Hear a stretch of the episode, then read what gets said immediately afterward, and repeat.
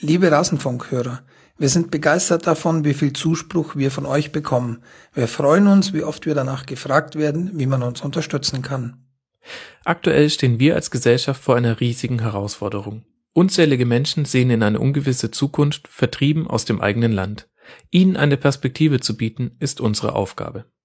Deshalb bitten wir euch, helft Flüchtlingen, egal ob vor Ort oder als Spende, und lasst ihnen das zuteilkommen, was ihr uns geben wolltet. Auf unserer Homepage unter rasenfunk.de findet ihr zwei mögliche Spendenziele. Wir freuen uns über jeden Beitrag. Vielen Dank.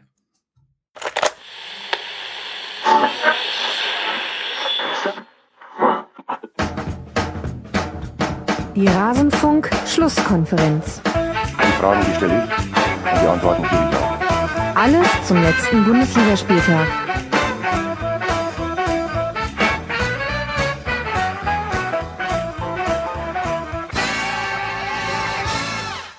Die Rasenfunk-Schlusskonferenz zum zwölften Spieltag. Mein Name ist Max Jakob Ost. Ich bin der Moderator und freue mich sehr, dass ich über den zwölften Spieltag reden kann mit hervorragenden Gästen. Als da wären zum einen eine bekannte Stimme aus vielen Schlusskonferenzen, Martin Grabmann von meinsportradio.de und passionierter FC-Fan. Ratet mal, zu welchem Verein wir unter anderem einen Schwerpunkt heute legen. Hallo Martin. Hallo Max. Du freust dich sicherlich schon auf die Absolut. bevorstehenden 90 bis 370 Minuten. Nein, wir wollen heute eine etwas kürzere Sendung machen, aber dazu sage ich gleich noch etwas. Und wir haben heute zwei Neulinge mit dabei, worüber ich mich sehr freue. Zum einen Clemens Boisseret, BVB-Anhänger, BVB-Blogger und in der BVB-Fanabteilung tätig. Und jetzt dürft ihr raten, zu welchem Verein wir noch einen Schwerpunkt legen. Hallo Clemens, hi. Hi, grüß dich. Schön, dass du mit dabei bist. Freut mich sehr. Äh, ich habe dich, glaube ich, schon vor Ewigkeit mal in der Blogshow verlinkt. Äh, damals hast du noch aktiver gebloggt, kann es sein? Äh, richtig, ja. Ich habe vor Jahren, will ich was sagen. Nee, so lange ist es nicht her. Aber ich habe das vor einiger Zeit mal dran gegeben, einfach aus Zeitgründen. Und genau, habe in der Vergangenheit regelmäßig äh, über den BVB auch in meinem privaten Blog berichtet. Mittlerweile mache ich das anderweitig sowohl in meinem journalistischen Beruf als auch für das vielleicht von für einige bekannte Fans sein schwarzgelb.de als auch für die BVB Fan- und Förderabteilung. Also andere Kanäle gefunden quasi. Also hast du den berühmten vom Hobby zum Beruf gemacht, Sprung geschafft. So, sozusagen, genau, richtig. Glückwunsch. Sobald die Klasse beim Kasse beim Rasenfunk klingelt, habe ich das auch hingekriegt.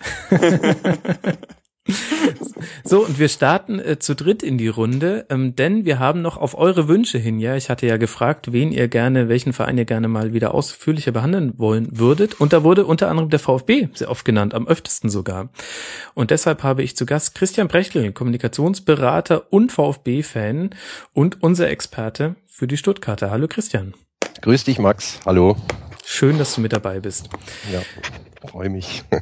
Wir starten heute in eine besondere Sendung. Es wird eine besondere Herausforderung für die Gäste, ähm, hoffentlich nicht für die Hörer, ähm, denn ihr habt es vielleicht schon am Aufnahmezeitpunkt gemerkt. Diese Aufnahme hier wird erst am Montagmittag, zumindest fingers crossed ist das der Plan, erscheinen. Äh, mich hat leider ein Virus das komplette Wochenende lahmgelegt und ich habe so wenig wie noch nie von einem Spieltag gesehen. Aber dafür habe ich ja meine Gäste und wir kriegen das sicher auch so hin. Lasst uns gleich mal reingehen und wenn wir den Christian zum VfB hier haben, dann gebührt es der Respekt, dass wir auch mit dem Spiel Bayern gegen VfB starten, wobei vielleicht gebühr, gebäre es auch dem Respekt, gar nicht über dieses Spiel zu reden, Christian. Ich weiß nicht, wie du das siehst. Ja, zunächst mal zu viel der Ehre, vielen Dank. Ähm, es ist ja so, also als VfB-Fan habe ich vor dem Spiel schon wenig Hoffnung gehabt, dass die da was reißen. Und dann habe ich den Trainer gehört, äh, wie er gesagt hat, äh, wir wissen, wie wir denen wehtun, wir wissen, wie wir denen Aufgaben stellen.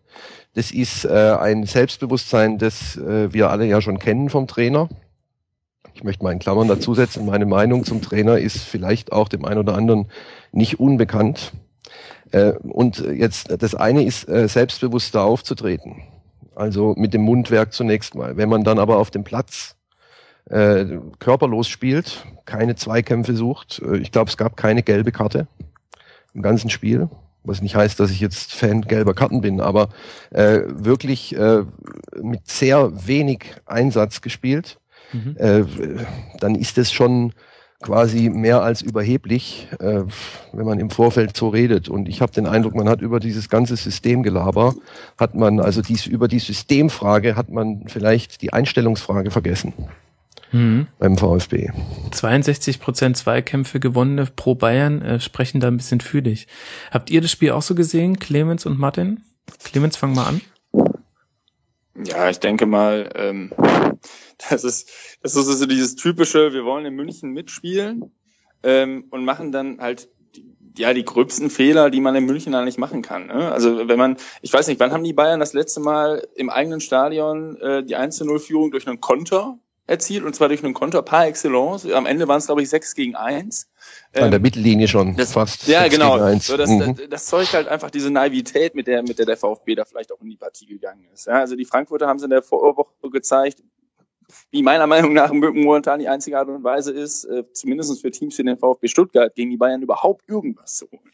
Ja, dieser Verein ist, ist, oder diese Mannschaft ist so unfassbar stark, da kann ein VfB Stuttgart die, spielerisch einfach nicht mithalten. Und wenn man das versucht, dann ist man naiv. Und wenn du jetzt als VfB-Anhänger sagst, dass das schon in der Vergangenheit häufiger vorgekommen ist, ich kann es nicht sagen. Ich, ich verfolge den VfB zweimal pro Saison meistens, ja, wenn sie, wenn sie in Dortmund oder wir in Stuttgart spielen. Ähm, Ich glaube, da beneiden dich viele VfB-Fans gerade drum. ja. das, äh, das, das mag sein, ja, aber also was ich einfach sagen will, ist, äh, mich überraschte das nicht, dass es anders. Äh, ich war überrascht, dass es nur 4 zu 0 ausging. So, und das lag natürlich daran, dass die Bayern in der zweiten Halbzeit dann einfach ja, mal drei Tempostufen rausgenommen haben. Ähm, das Ding hätte ja auch, wenn, wenn die das ansatzweise so durchgezogen hätten, auch noch wesentlich höher ausgehen können. Einfach Bei allem Geheul Äh, von wegen, es ist eigentlich nur 2 zu 1 ausgegangen, ne? Das dann ja auch wieder Ja. ertönt. Ja, aber das ist ja auch dieses Schönreden, was ich beim VfB Ja. irgendwie diese gesamte Saison über mitverfolgen darf. Also das ist ja, oh, wir haben, wir waren ja eigentlich viel besser und wir haben ja eigentlich so viel mehr Torchancen, ja, aber am Ende des Tages habt ihr wie viele Punkte bislang? Sechs oder sieben oder so? Also, keine Ahnung, das ja, ist so ungefähr. äh, zehn, okay, ja. Ja. Also das, das, ist halt einfach desaströs. 27 Gegentore, ja. Muss man, also kannst mit diesem System- Abwehr in München, ja, mit der Abwehr in München so spielen zu wollen, das ist halt dämlich. Egal, was für ein System du da spielst, oder? Die Taktik ist doch dann, äh, die kannst du dir schenken, ob die mauern oder nicht, oder ob die hochstehen oder nicht, äh, die kriegen halt einen eingeschenkt in München. Das So. ist, äh, dazu sind die Leute einfach zu schwach. Ich meine, äh, was mir noch auffällt, auch ähm, wer in Stuttgart hoch angesehen ist, ist der Serie Dier, äh, als weinender Ivorer damals verpflichtet. Ähm, und den der ist gut, äh, der macht viel, der setzt sich ein, der geht drauf und so weiter, aber den als ordnende Kraft im Mittelfeld zu haben, ist halt auch so eine Sache. Da sind vielleicht viele anderer Meinung, aber ähm, er verliert zu viele Bälle, er ist zu chaotisch, er hält seine Position nicht und so weiter. Das kommt halt dann auch noch dazu, äh, dass du halt äh, auch den als als als Gott im Team hast, äh, der dann aber, äh, der macht ja selber auch, der verbreitet auch viel Chaos bei allem Einsatz, den er bringt. Ich hätte da von Anfang an schon seit Jahren eigentlich den, den Grueso mal lieber gesehen, der aus meiner Sicht eine super WM gespielt hat und dann, wie viele andere auch, beim VfB halt einfach äh, auf der Bank sitzt, äh, verschimmelt. Äh, dem wird die Motivation genommen und so weiter. Das ist ein junger Typ, den hätten sie viel mehr bringen können, aus meiner Sicht, also schon früher. Aha, interessant. Dieser Name fällt im Rasenfunk schon zum zweiten Mal. Äh, Wir hatten im letzten Januar eine Folge, da hat uns der Blogger äh, Ed Bimbishausen, Julian Ritter, Ja. Hoffenheim-Blogger, darauf hingewiesen, dass ihr immer dann nicht verloren habt, wenn Gueso gespielt hat. Prompt nächsten Spieltag Gueso im Kader, nee, in der Aufstellung und zack verloren. Mhm. Aber gut, Ja, damit gut, der ist ja auch noch jung. Das ist, der ist ja auch noch Ja. jung und der braucht, der braucht Einsatz und und so weiter. Ich meine, äh, diese Sachen hatten sie ja immer. Da hatten sie den Rüdiger hinten drin. Ähm, der musste alles machen. Das war der einzige, sage ich mal salopp, mit dicken Eiern.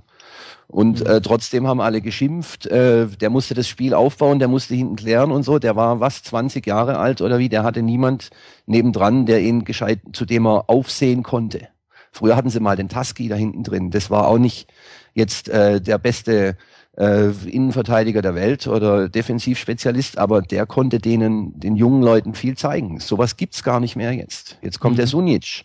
Fünf, fünf Jahre, fünf Clubs aus meinen, ich behaupte nach wie vor, ohne Scouting verpflichtet, äh, auf den letzten Drücker. Ähm, und nach einem Spiel in Hertha äh, super Verpflichtung und jetzt sieht man halt, was dabei rauskommt. Ja, aber bevor jetzt die Hörer glauben, ähm, Martin ähm, macht die berühmten meinsportradio.de Sit-Ups, die die vor jeder Sendung machen, hat er uns im Vorgespräch verraten. äh, kurz noch eine Frage an dich, Martin. Ähm, wenn ich mir die Statistik anschaue, dann sehe ich 179 angekommene Pässe beim VfB Stuttgart bei den Bayern und das ist tatsächlich, ähm, ohne dass ich jetzt nochmal jeden Spieltag einzeln recherchiert habe, ich glaube das erste Mal, dass ein Team weniger angekommene Pässe hat als der SV Darmstadt. Ist das von mir jetzt nur blanker Populismus, wenn ich sowas bei einem Spiel bei Bayern auspacke? Sag ja. Blanker, blanker Populismus, es geht in die Richtung, Max. Ja. Also, wie sollte es anders sein? Ich wusste nicht, wie ich dich anders reinholen soll als mit Populismus, sorry. es ist aber äh, generell äh, natürlich so, die anderen haben es ja eigentlich schon gesagt, die, der große Fehler, den Stuttgart gemacht hat, war, dass ähm, sie genauso gespielt haben wie zwei andere Mannschaften, die mir in dieser Saison auffallen, äh, auf, einfallen, die genauso gespielt haben und aufgetreten sind bei Bayern, und das waren Dortmund und Wolfsburg, die dann mit jeweils 5 zu 1 verloren haben. Und ähm, du bist halt als VfB Stuttgart, auch wenn der Trainer das vielleicht so sieht, nicht auf Augenhöhe mit Dortmund und mit Wolfsburg sondern du bist als VfB Stuttgart im Abstiegskampf und bist vielleicht auf Augenhöhe und selbst das vielleicht in manchen Belangen nicht mit Eintracht Frankfurt. Wenn die eins zu eins versuchen, so zu spielen wie Frankfurt letzte Woche, haben sie vielleicht das Glück, dass sie da nur zwei kriegen oder vielleicht nur eins kriegen. Aber wahrscheinlich bei der Abwehr, auch das haben die anderen beiden ja schon gut ausgearbeitet, wirst du trotzdem eins fangen. Aber das überhaupt nicht zu versuchen, sondern von vornherein zu sagen, wir stehen hier den Bayern auf den Füßen und lassen uns dann abschließen. Und dass es dann eben nur 4-0 war, gut, die, die zwei Tore hätten nicht zählen dürfen, aber die Bayern haben auch nach 45 Minuten aufgehört, nach vorne zu spielen. Wenn die durchgezogen hätten, 90 Minuten, wäre das richtig hoch geworden. Und äh, das darfst du in der Situation, der der VfB Stuttgart ist, wo es, wir haben letztes Jahr einen sehr, sehr engen Abstiegskampf gehabt, am Ende auch auf jedes Tor in der Tordifferenz ankommen kann, einfach nicht machen. Ja. Jetzt haben wir ja die etwas besondere Situation in dieser Bundesliga-Saison, dass die Spiele gegen die Bayern so ein bisschen das Streichergebnis sind. Da kriegt man, wenn dann nur Bonuspunkte, so wie jetzt die Eintracht. Die dürfen sich über, ähm, über quasi, ich gucke gerade, 13 Punkte plus einen Bonuspunkt freuen, den sie geholt haben im Spiel gegen die Bayern. Deswegen lass mal von dem, von dem Spiel weggehen und äh, Christian hat ja damit schon angefangen. Christian, ähm, du bist äh, unter anderem dadurch ähm, aufgefallen, dass du vor eurer Mitgliederversammlung einen offenen Brief an die VfB DFB-Familie geschrieben hast auf deinem, auf deiner Webseite. Ich werde es mhm. auch in den Show Notes verlinken. Da hätte ich erstmal eine Frage, weil ich ja auch gelesen habe, du bist Kommunikationsprofi. In diesem offenen Brief ähm, lese ich sehr, sehr viele Informationen, die mir vorher nicht bekannt waren, von wegen, es gab äh, Treffen mit Tuchel, es gab Sponsoren, Treffen, um eventuell Krombacher abzulosen, äh, Tüton wurde nie richtig gescoutet, Porsche wollte eventuell einsteigen. Darf ich dir denn überhaupt alles glauben, wenn du ja Öffentlichkeitsarbeit machst? Beruflich? Ja, du darfst mir glauben, dass ich äh, offen auf meiner Seite nichts äh, behaupte, was nicht aus meiner Sicht hinreichend äh, belegt ist. Zwei also Quellenprinzip ich, auch? Ich mache, ich also Quellen natürlich hier Quellenschutz. Ich werde jetzt klar. nicht sagen, von wem und so ist ja klar, aber äh, ich halte mich für relativ gut äh, informiert äh, mittlerweile äh, in der Szene um den VfB. Ich habe da auch in, in diesem Brief geschrieben, ich bin ja jetzt nicht seit gestern erst mhm. im Stadion und äh, du lernst äh, viele Leute kennen und äh, du hörst einfach Sachen. Und ich bin beileibe nicht der Einzige, der diese Informationen hat in und um Stuttgart. Also zum Teil ist das schon ähm, Monate vorher mal ausnahmsweise in der Zeitung thematisiert worden ist ja auch eine meiner Klagen gewesen, dass äh, von der Presse viel zu wenig äh, Fragen gestellt werden zu Vorgängen, die durchaus mehr als fragwürdig sind. Mhm. Gab es da nicht mal diesen Schulterschluss im Abstiegskampf, dass die ähm, Stuttgarter Zeitungen ähm, gesagt haben, sie werden jetzt erstmal nicht kritisch berichten oder irgendwie sowas ähnliches, habe ich da noch im Hinterkopf? Ja, da waren sogar äh, Weiß und Rot im Spiel. Ich weiß nicht, ob sie sogar dort Trikots getragen haben dann bei der Arbeit. Irgend sowas äh, war da schon klar.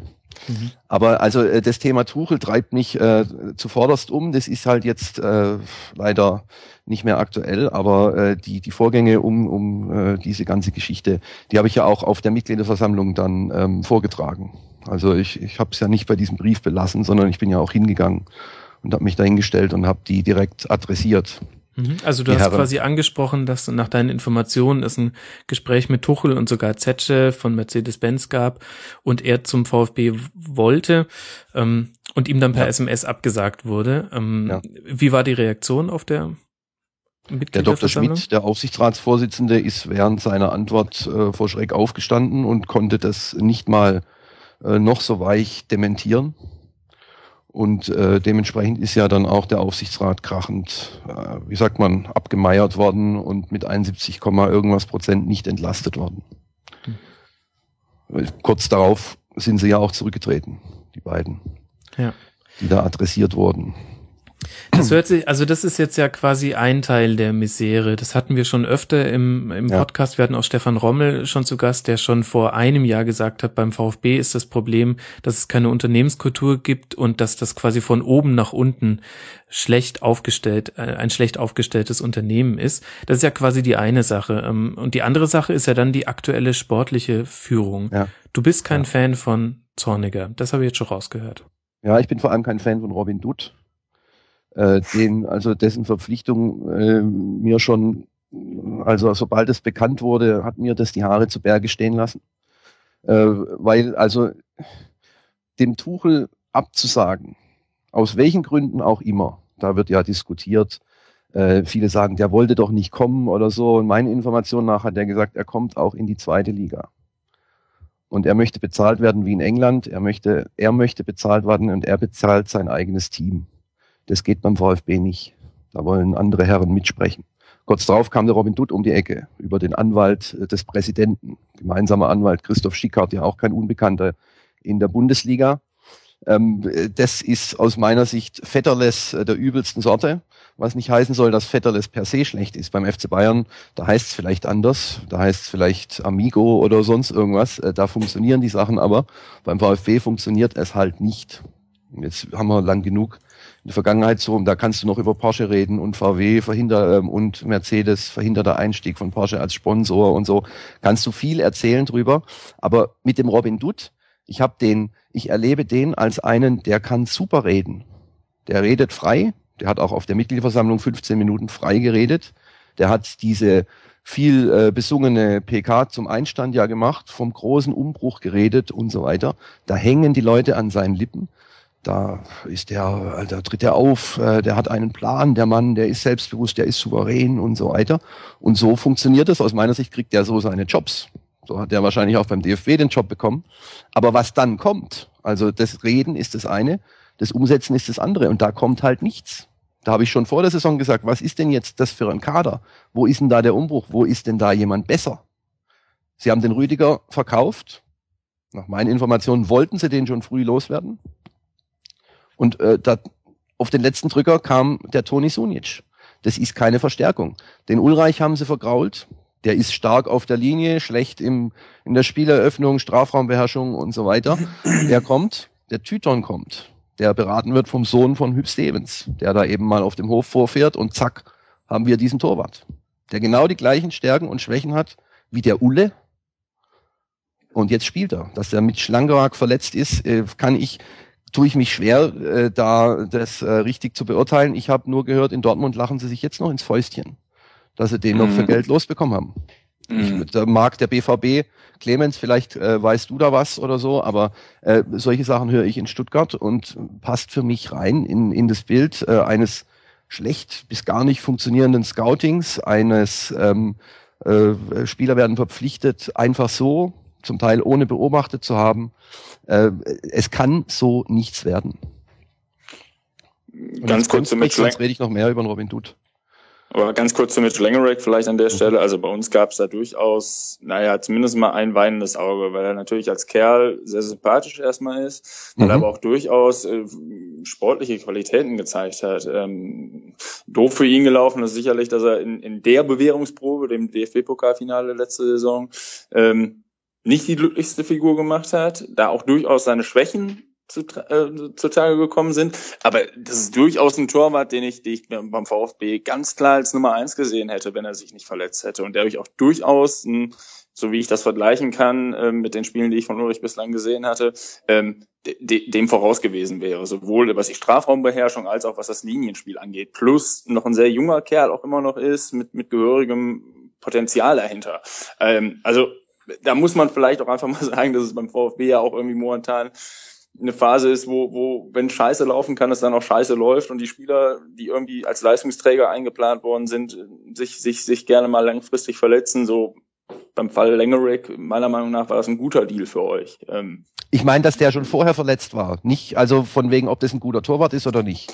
Ich meine, man lacht sich dort ins Fäustchen, weil man diesen Verletzten, diesen lang Verletzten, der mit einem schweren Schaden da äh, rumläuft, dass man den losbekommen konnte. boah, Das habe ich gemeint. So als, als, als Dauerverletzt ist, ist er mir jetzt wirklich nicht aufgefallen, aber Ja, ja, ja, okay, man, was man so hört.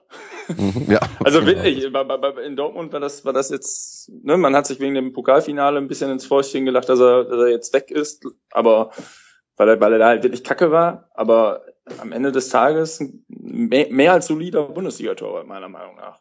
Gut, dann habe ich Hoffnung, dass der bald wieder fit ist und dann eine wenig mehr Souveränität ausstrahlt hinten. Ja, vielleicht hatten wir das, äh, den entscheidenden Streitpunkt vielleicht auch innerhalb der VfB-Fans jetzt gerade schon angesprochen, weil Clemens hat gesagt, das ist halt so eine Phase, wo es auch gerade echt schlecht läuft und äh, viele Dinge einfach gegen den VfB fallen. Und jetzt meine Frage an dich, Christian, ist es denn eine Phase? Wir haben jetzt den zwölften Spieltag, Platz 16 mit 10 Punkten. Zugegeben, es gab viele unglückliche Einzelfehler, Pech, und das gab es in der letzten Saison auch schon. Aber wie siehst du das? Ist das eine Phase noch? Also, wenn das eine Phase ist, ist es eine schier gar endlos scheinende Phase, weil wir sind jetzt, äh, kann sein, dass ich mir irre, aber wir sind seit in der fünften oder sechsten Übergangssaison hintereinander beim VfB. Also äh, das ist beileibe nichts Neues. Im Grunde ist es seit 2007 ist es ja beständig nach äh, den Berg, den Bach runtergegangen beim Mhm. VfB. Und da ist in der Vergangenheit viel falsch gemacht worden. Ähm, da ist äh, dann aber auch jetzt eben beim dritten Neuanfang in Folge äh, viel falsch gemacht worden. Ich meine, es sind Sachen, die sind ja auch öffentlich thematisiert worden, dass du an den Schlüsselpositionen im Verein lauter Leute hast, die keine bis ganz wenig Erfahrung auf diesem Posten haben. Mhm. Und zwar auf allen Schlüsselpositionen. Ich meine, äh, nichts gegen mal ein Experiment oder so, aber komplett den Trainer, den Sportvorstand, den Präsidenten, äh, das sind eben drei äh, Positionen, da musst du wenigstens vielleicht einen dabei haben, äh, der da weiß, wie es geht. Und ich habe den Eindruck, sie wissen es halt nicht. Ich meine, mit alternativlos anzufangen vor so einer Saison, das ist halt äh, auch aus meiner Sicht äh, ist das taktisch falsch. Was denken denn die Gegner drüber? Wenn der Trainer vom VfB immer so redet mit, ah, wir, wir schaffen das, wir, wir sind äh, unser System, äh, das ist einfach, damit kannst du gegen jeden gewinnen und so weiter. Ich meine, die fühlen sich doch zum Teil da auch äh, vielleicht äh, ein bisschen äh, wunderlich, ob der, ob der Souveränität dieses Trainers, der dann äh, sechs Spiele am Stück verliert und jetzt was 27 Gegentore hat in zwölf Mhm. Spielen. Ich meine, äh, das passt halt nicht. Mhm. Gut, da sprichst du natürlich auch ein bisschen als Kommunikationsprofi und ähm, da reden wir jetzt viel über Außendarstellung. Wenn wir jetzt mal nur angucken, was auf dem Platz ist, dann kann man euch ja schon zugestehen, es hat ein Umbruch stattgefunden. Denn so wie Stuttgart jetzt spielt, mal unabhängig von den Ergebnissen, haben sie schon ganz, ganz lange nicht gespielt. Und wenn ich mit Stuttgart-Fans rede, dann ähm, kommt an irgendeinem Punkt des Gesprächs immer wieder das Bedauern, dass man damals nicht an Thomas Schneider festgehalten hat, der auch nach einem sehr guten Start mit einem guten Spielsystem in so eine Phase reingekommen ist, wo es wirklich gar nichts mehr lief.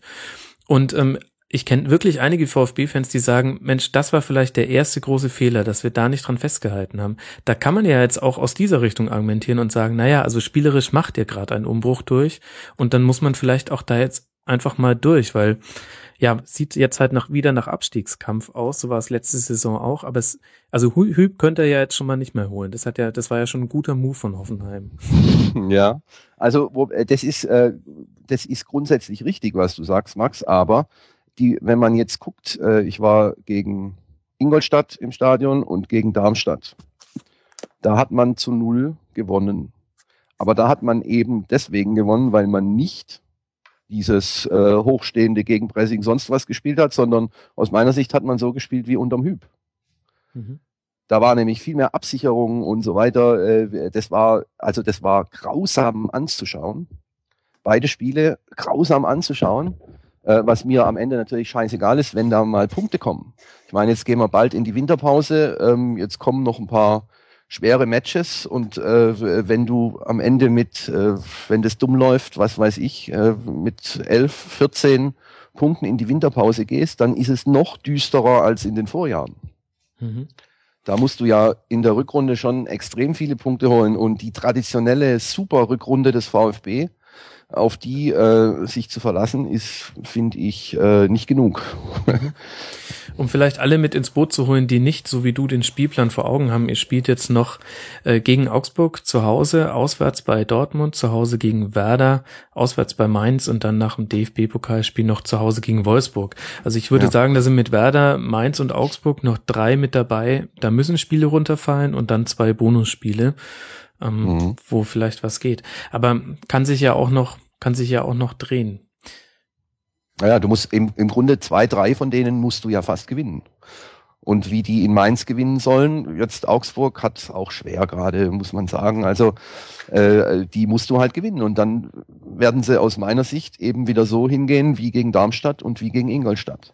Mhm. Und nicht äh, mit Hurra und alle durch die Mitte und zack. Aber ist das dann nicht auch okay, weil du hast ja Andererseits wirst du ja zorniger vor, dass er zu sehr an seinem offensiven System festgehalten hat, sowohl am Anfang der Saison auch bei äh, gefühlten 500 Grad gegen Eintracht Frankfurt, ähm, als auch jetzt irgendwie auswärts bei den Bayern. Ähm, wirkt auch so ein bisschen so, als könne es Zorniger jetzt nicht nur dir, sondern auch anderen VfB-Fans, die ich kenne, es auch gar nicht so wirklich recht machen.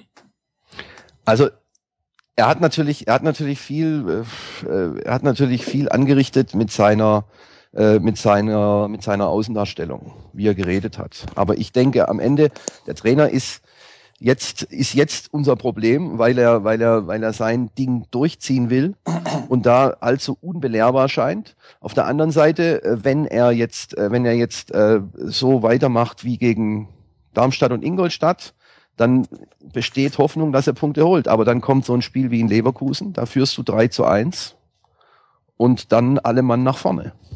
Also mhm. da habe ich gedacht, ich sehe nicht recht, äh, das, das noch herzugeben. Ich meine, Trainer Schmidt gegen Trainer Zorniger, das sind ja im Grunde beides die gleichen Trainer.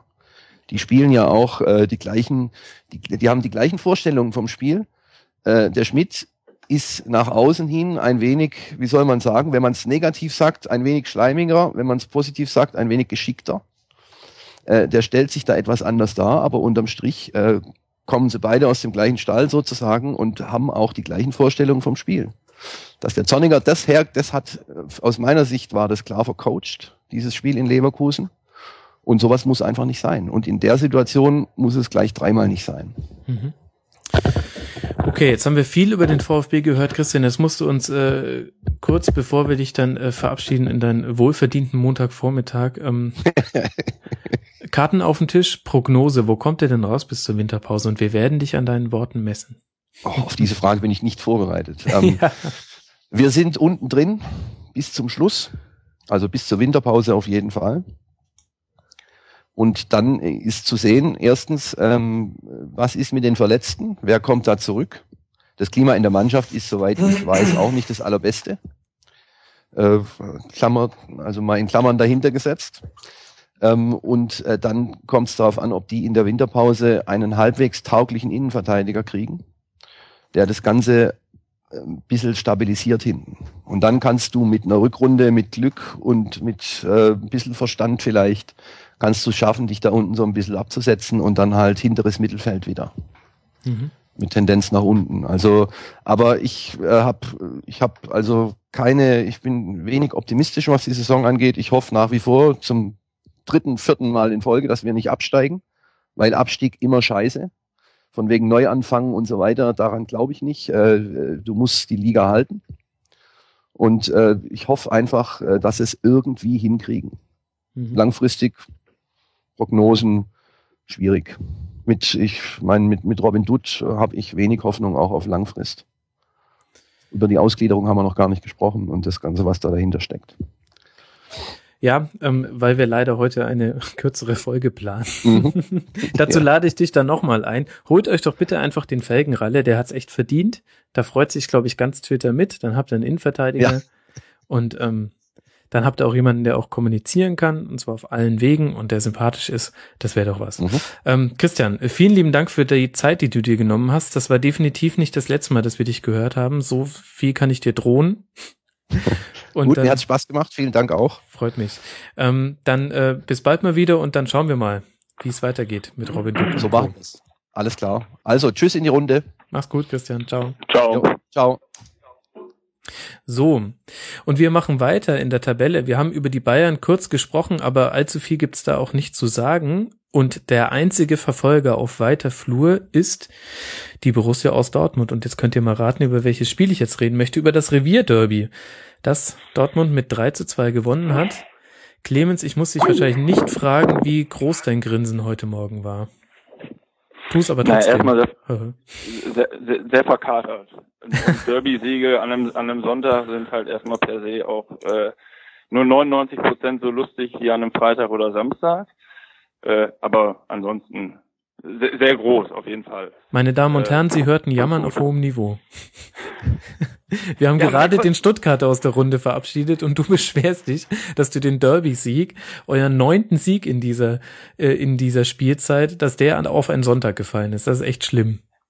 Ja, aber so Derby-Siege, die wollen ja auch entsprechend irgendwie danach zelebriert werden und das ist halt nur mal an einem Sonntag.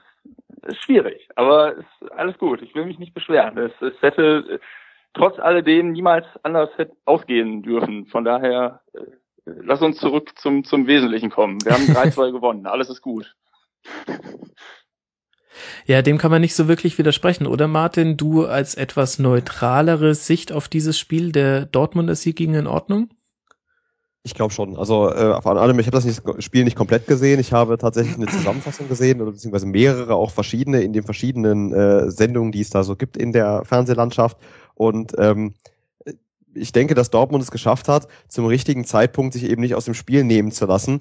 Sie machen das Tor, gehen in Führung durch Kagawa, kriegen im direkten Gegenzug im Prinzip, das waren ja zwei, drei Minuten später, das Gegentor zum 1 zu 1 von, von Hünteler mit dem ersten Treffer und lassen sich davon aber nicht aus dem Konzept bringen, spielen weiter und schaffen es dann zu dem berühmten, vielbeschworenen, äh, psychologisch ungünstigen Zeitpunkt unmittelbar vor der Halbzeitpause äh, das 2 zu 1 zu schießen und legen dann direkt nach der Halbzeitpause wieder nach und dann ziehst du dem äh, Gegner natürlich mit diesen zwei Zeitpunkten auch nochmal mehr den Zahn. Also wenn das 3-1 nicht gereicht hat, dann natürlich ein Tor direkt vor der Pause, ein Tor direkt nach der Pause Pause, danke, bitte und das war's. Und haben sich dann nach dem zweiten äh, Tor von Schalke auch gar nicht mehr aus dem Konzept bringen lassen. Und ich glaube, sie haben insgesamt einfach über 90 Minuten die bessere Leistung gebracht und in einem von allem, was ich gehört habe und auch selber gesehen habe, sehr, sehr anschaulichen Spiel äh, am Ende die Nase vorne gehabt. Hab mich ehrlich gesagt aber auch nicht wirklich gewundert, weil die Schalker das Problem häufiger hatten, dass die auch mal ganz anschaulich gespielt haben und am Ende doch den kürzeren gezogen haben in dieser Saison. Mhm. Also mit dem, mit dem ansehnlichen Spiel würde ich dir definitiv zustimmen. Das war jetzt nicht so wie in der vergangenen Saison, wo es, wo es Derby, ich will schon fast sagen, keinen keinen Spaß gemacht hat. So ist es nicht. Ähm, dominanter Sieg gegen Schalke macht immer Spaß, aber ähm, das war zu einseitig. Gestern war es ein bisschen weniger einseitig.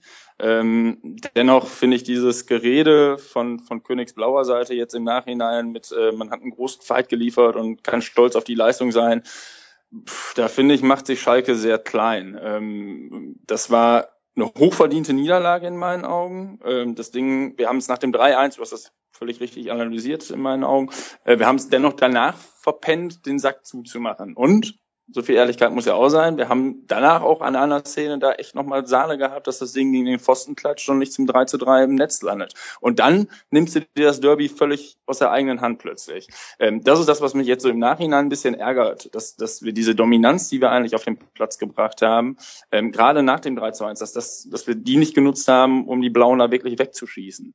Ähm, weil so machst du es unnötig spannend und so kommt jetzt auch dieses Gerede einen Tag später oder auch gestern Abend noch, dass das ja ein ja schon fast ausgeglichenes Derby gewesen sei. Das war es in meinen Augen nicht. Wir waren über 75 Minuten die klar dominierende Mannschaft und haben es einfach versäumt, irgendwie den, den Sack rechtzeitig drauf zu machen. Ähm, so, das muss man, muss man finde ich sagen. Also die, der sportliche Anspruch bei Schalke, der scheint da irgendwie nicht allzu, allzu groß zu sein, wenn, wenn man sich jetzt im Nachhinein für so ein Derby feiert. Das war mal anders. Ich glaube ehrlich gesagt, dass da bei Schalke die Meinungen auch sehr auseinandergehen. Ich habe auch versucht, für diese Sendung einen Schalke-Fan zu bekommen. Leider hatte niemand Zeit zu diesem ungewöhnlichen Zeitpunkt. Wir holen das aber nach, liebe Hörer, denn ihr habt euch Meinungen zu Schalke gewünscht und das kriegt ihr auch gerne. Was ich aber so bei Twitter gelesen habe, gehen da die Meinungen wirklich auseinander. Also da sind nicht alle auf der, ich nenne es jetzt mal die Breitenreiter Linie von wegen toller Fight, sondern da gibt es auch ordentlich Gegenwind, dass man sich in einem Derby jetzt nicht mit 37 Prozent Ballbesitz hinstellen muss.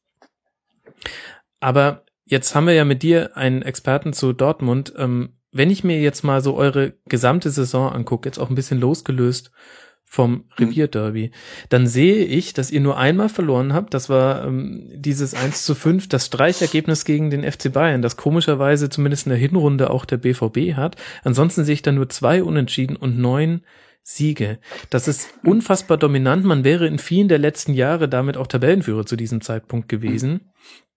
Woher kommt denn das? Ist ähm, das dass auch so eine Überzeugung wieder auf dem Platz steht? Ist das ähm, Spiel, der Spielidee geschuldet, dem höheren Risiko, dem man geht, wo dann eben auch ein Fehler von Matsumis nicht mehr so sehr wehtut, weil man vorne einfach direkt danach wieder eine Chance kreiert?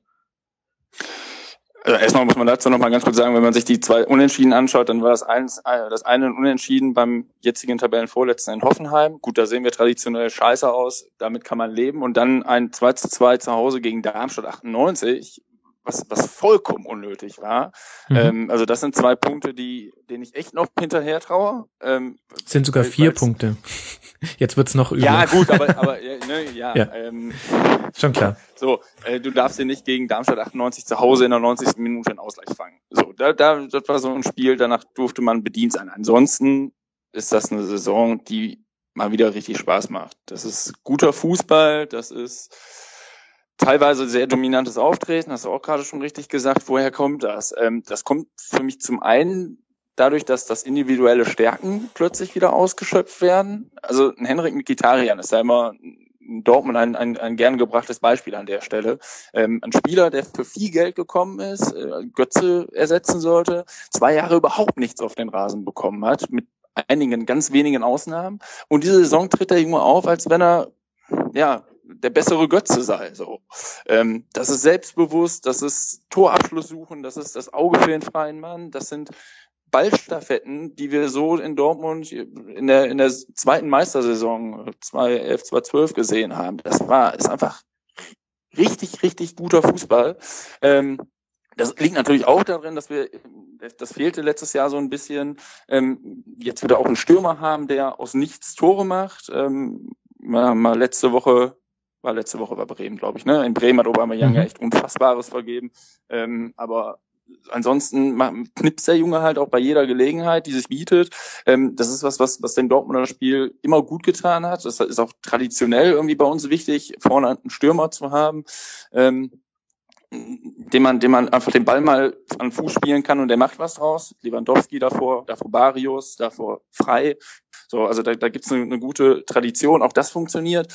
Ähm, und dann bleibt am Ende, ja, wenn das Mittelfeld kreativ ist und, und sein Potenzial da ausschöpft, und das ist ja enormes Potenzial. Ähm, Gündogan, der wieder so spielt, als hätte es diese Verletzung nie gegeben. Ähm, ein Weigel, der, das hatte sich so ein bisschen schon angedeutet in der, in der Vorbereitung, dass Tuchel von dem total überzeugt ist, der total in dieses Konzept reinpasst, der mit seinem 18, 19 Jahren, ich glaube, ich glaube 18 Jahren sogar erst, ähm, eine Ruhe am Ball hat. Das ist beeindruckend.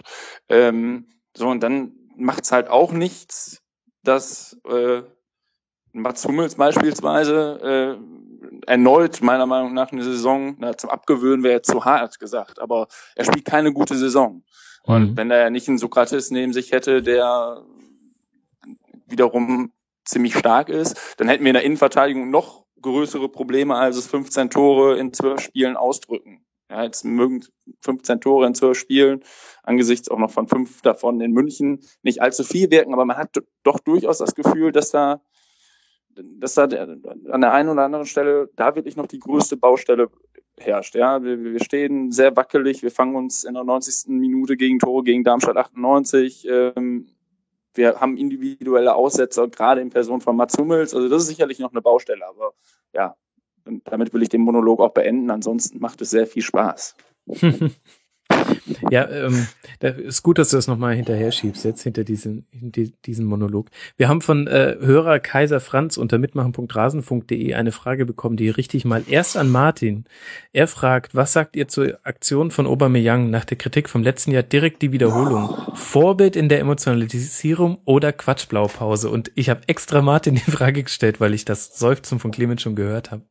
Ähm, ich würde da auch seufzen, wenn ich Dortmund-Fan wäre, sage ich ehrlich, weil als hätten wir keine anderen Probleme.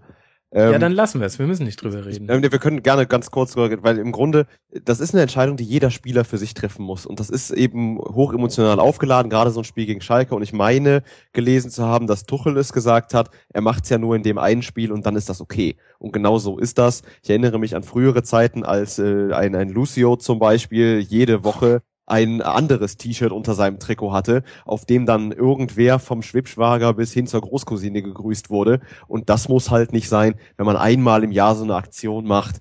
Bitte, lass doch dem Jungen seinen Spaß. Äh, der, der ist Fußballprofi, der genießt seine Zeit und ähm, dann ist das auch in Ordnung für mich. Wasser auf die Mühen von Clemens? Ich weiß nicht, wie man so viele Probleme haben kann, dass man sich an so einem Ja. Thema irgendwie abregt. Also das ist, das ist wirklich, der, der Junge spielt, trifft 1,2 Mal pro Partie, ist ein super Fußballspieler, ist jemand, der immer durch Spaß auffällt, der immer ein Grinsen im Gesicht hat. Ey, lass dem doch bitte seine Torjubel machen, wie er sie will. Und wenn er beim nächsten Mal mit einem Pikachu Kostüm da auftaucht. Mir, mir ist es, mir ist es wirklich, mir ist es so egal. Mir ist es wirklich sowas von egal. Das heißt, Und, dir, äh, dich stört dann auch tatsächlich die gelbe Karte, die er dafür kriegt, nicht. Also das meine ich jetzt ganz ernsthaft. Wenn er halt dann mit Ja, der ja. fünften Gelben im Rückspiel gegen Bayern gesperrt wird, dann denke ich doch als erstes daran zurück und denke mir, ah, so wichtig Ja, war das es doch nicht. Wenn, wenn das jetzt jedes Spiel machen würde, dann müsste man da natürlich drüber reden. Klar, das ist ja gar keine, das ist eine Frage von Professionalität auf der einen Mhm. Seite und Spaß auf der anderen Seite. Und solange sich das die Waage hält, ist alles gut. Und, und das tut's in meinen Augen. Ja. Okay. So. Wollen wir es auch nicht größer machen, als es ist. Ich habe eine These, Clemens, und die will ich dir gerne zum Fraß vorwerfen. Ich sage, ja, äh, ein ein Glück für den BVB ist in dieser Saison Europa League zu spielen, weil man sich da, egal ob man da 0-1 äh, hinten liegt, man gewinnt dann trotzdem äh, gefühlt äh, 7 zu 1 und nicht nur gefühlt, ähm, weil ihr euch da auch wirklich dieses Selbstbewusstsein rangeschossen habt, so wackelig es auch anfing.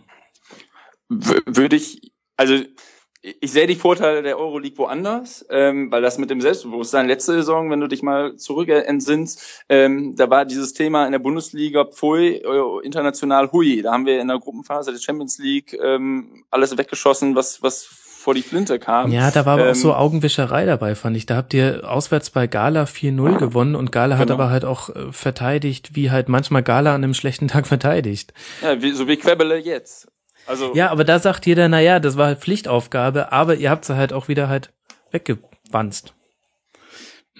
Ja, gut, also für, für mich liegt der Vorteil, darauf wollte ich jetzt noch ein, Ja. in der, eingehen, in der Euroleague halt klar, und das ist ja letztlich das, worauf auch du hinaus willst, an der, an der Schwäche der Gegner. Das ist ein, das sind Spiele, wo du auch mal durchrotieren kannst, ähm, wo du, wo du, und da haben wir ja dieses Jahr einfach einen, auch einen großen Vorteil. Wir haben einen Kader, der breit ist und der nicht ähm, dauerverletzt ist, ähm, also vor allen Dingen in, in, in, in, in, der Breite nicht dauerverletzt ist, ähm, sondern wo wirklich viele Alternativen gerade im Mittelfeld herrschen und da kann man einfach mal schön durchrotieren, allen Spielpraxis geben, da kann man ähm, mal einen Mikitarian rausnehmen, mal einen Reus rausnehmen, mal einen Oberjang auf die ba Bank setzen. Ähm, das, das tut sicherlich gut, das konnte man so letzte Saison schwerlich. Ähm, und äh, das ist sicherlich ein Vorteil, dass, dass man da die Breite des Kaders mal voll ausschöpfen kann. Ähm, und dennoch, jetzt zumindest in der Gruppenphase, das wird sich sicherlich auch noch ändern, wenn, wenn dann es in die K.O.-Phase geht, ähm, weil man ja durchaus auch Ambitionen hat, das Ding möglichst weit zu spielen. Ähm, das wird sich dann sicherlich ändern, aber zum jetzigen Standpunkt ist das, äh, Zeitpunkt ist das, ist das super. Ist das äh, zweifellos ein Vorteil, dass wir da nicht äh, gegen Arsenal, Juventus Turin, äh, hast du nicht gesehen, spielen müssen. Das kann, kann man, kann man sicherlich als, als Punkt zählen lassen, ja. Mhm. Wobei man ganz kurz noch an der Stelle, äh, es gab vor der Saison oder gerade zum Ende der letzten Saison sehr viele Diskussionen unter, unter BVB-Fans.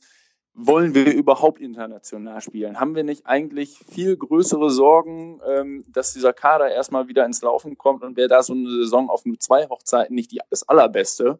Ähm, ich selber gehörte total dieser, dieser Fraktion, ich habe keinen Bock auf, auf internationalen Fußball nächstes Jahr, ich will erstmal wieder guten Bundesliga-Fußball sehen, ähm, an. Da bin ich jetzt sehr beschwichtigt. Das, das äh, ist ein interessanter Wettbewerb. Ähm, hm.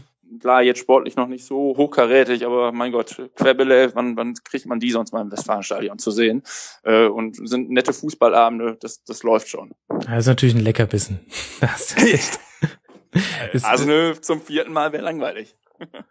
Ach, du, ich, da, da kann man aus München anderes sagen, ja. Fand ich jetzt ehrlich gesagt nicht so, aber egal. ja. Ähm, ja, ihr spielt ja noch gegen den FC. Ich habe gerade extra schon nachgeguckt. Ähm, ja, Martin, das wird dann das dritte Unentschieden äh, für, für Dortmund? Glaube ich nicht. Glaube ich wirklich nicht. Also da glaube ich, dass Dortmund keine Chance hat auf ein Unentschieden. Guter ja. Mann. So, so ist das. Das wird so sein. Ja, schauen wir mal. Das Ding ist ja, es wirkt tatsächlich so, dass es ein Stück weit, ähm, ohne zu sehr polemisiert zu wollen, aber ein Stück weit scheint schon wieder egal zu sein. Bei acht Punkten Vorsprung auf den Tabellen Dritten, den VfL Wolfsburg, ist es jetzt dann tatsächlich, es wird vermutlich nicht mehr auf jeden einzelnen Sieg ankommen, wenn man nicht tatsächlich auf die Tabellenspitze schaut. Und ich weiß nicht, ob das jetzt in dieser Saison schon sein muss. Vielleicht ist das auch irgendwie noch der zweite große Pluspunkt, dass das auch nicht erwartet wird jetzt, dass ihr Bayernjäger seid. Ja, gut, aber da muss man ja mal, also fünf Punkte Abstand implizieren für mich schon, dass man Bayernjäger sein könnte. Aber Anspruch und Wirklichkeit. Die Bayern sind in meinen Augen das europaweit beste Team. So, ähm, wir kommen nach einer katastrophalen Saison jetzt zurück, spielen guten Fußball, gewinnen die meisten unserer Spieler, Spiele, was meiner Meinung nach auch einfach daran liegt, dass die Bundesliga in ihrer Breite ein Desaster ist. Ja, also wir haben echt viele, viele Spiele, wo, wo, wo Teams wie Borussia Dortmund nicht die allergrößten Anstrengungen aufwenden müssen, um, um das Ding irgendwie zu gewinnen. Ähm, und dennoch sind fünf Punkte jetzt einfach schon ein Holz, weil die Bayern werden, wir haben jetzt noch, noch, noch 22 Spiele, von denen werden die vielleicht drei oder so nicht gewinnen. Aber der BVB wird mehr als diese drei Spiele nicht gewinnen. Ähm, also sehe ich nicht, sehe ich einfach nicht, dass wir Bayernjäger sind. Sehe ich auch nicht, dass wir das nächste Saison sind oder sehe ich auch nicht, dass wir das übernächste Saison sind. Mhm. Äh, wir sind sicherlich mit Wolfsburg zusammen das einzige Team, was da irgendwie noch mal rankommen kann, wenn die Bayern mal mal mal, mal schwächeln. Aber wann wann sollen die schwächeln?